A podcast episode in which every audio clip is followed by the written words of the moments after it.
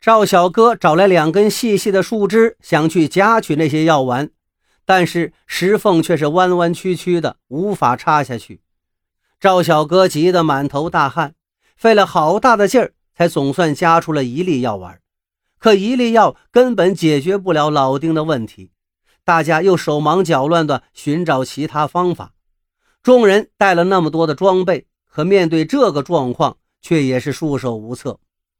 所有人都在找合适的工具，赵小哥也在翻自己包里的东西。忽然，他看到了女儿给的那个小袋子，他兴奋地叫了一声：“吸管！”女儿给的这根吸管很长，而且是软的，可以伸缩自如地塞到石缝中。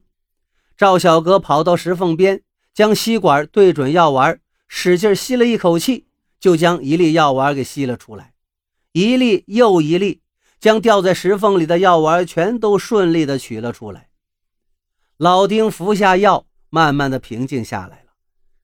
老蔡是本次活动的组织者，他严厉地批评了老丁：患有冠心病怎么能参加这种户外活动呢？这不是开玩笑吗？老丁轻轻叹了口气，说道：“哎，我也是大意了，好长时间都没犯过了。”我以为没事了，所以这药也没多备。这些呀，还是以前剩下的。出了老丁这个情况，大家就放弃了继续深入大山的打算，决定就此返回。也就在这个时候，一场大暴雨却不期而至，紧接着低洼的山谷迅速被山洪淹没，而更要命的是，进山时做的标记。都找不到了。来的时候很顺利，回去的时候麻烦可就来了。他们走了好久，都只是在大山深处转圈圈。队伍中有两个人的手机都是带 GPS 导航的，可是在这深山里，手机没有信号，仅仅能够进行卫星定位，但这对他们的帮助并不大。这一行人都有丰富的野外生存经验，还带着指南针。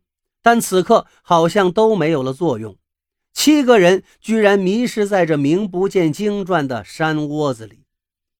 眼看着已经是进入群山的第七天了，他们还是没有找到出路。老蔡曾经带领大家爬到山顶上，可四处望去，全都是茫茫森林。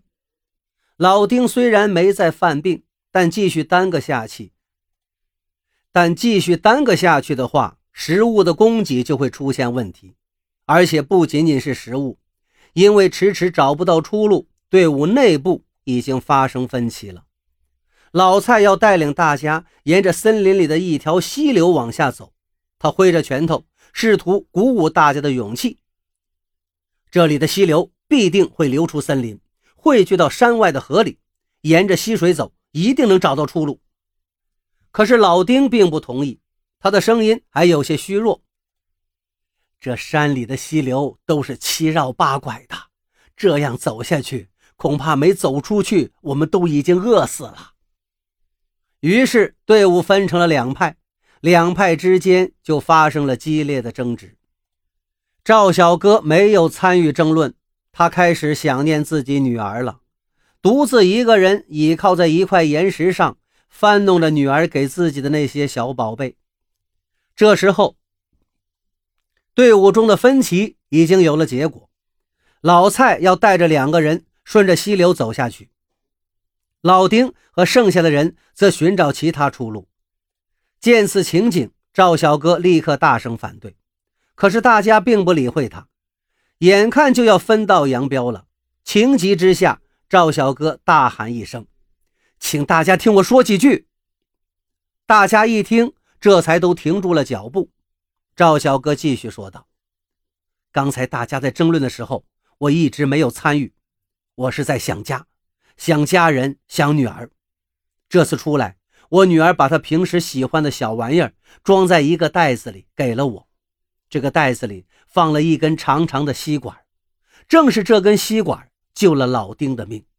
刚才我又看了女儿给的东西，其中有张卡片。”卡片上写了一个小故事，说是天堂跟地狱其实没有区别，都是每个人手上拿着一把长羹匙，因为汤勺太长，无法用它自己吃东西。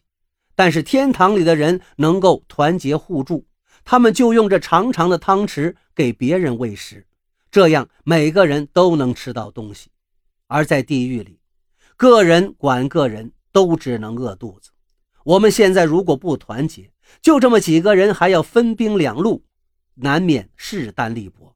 遇上情况就很难应付，说不定真的就会堕入地狱。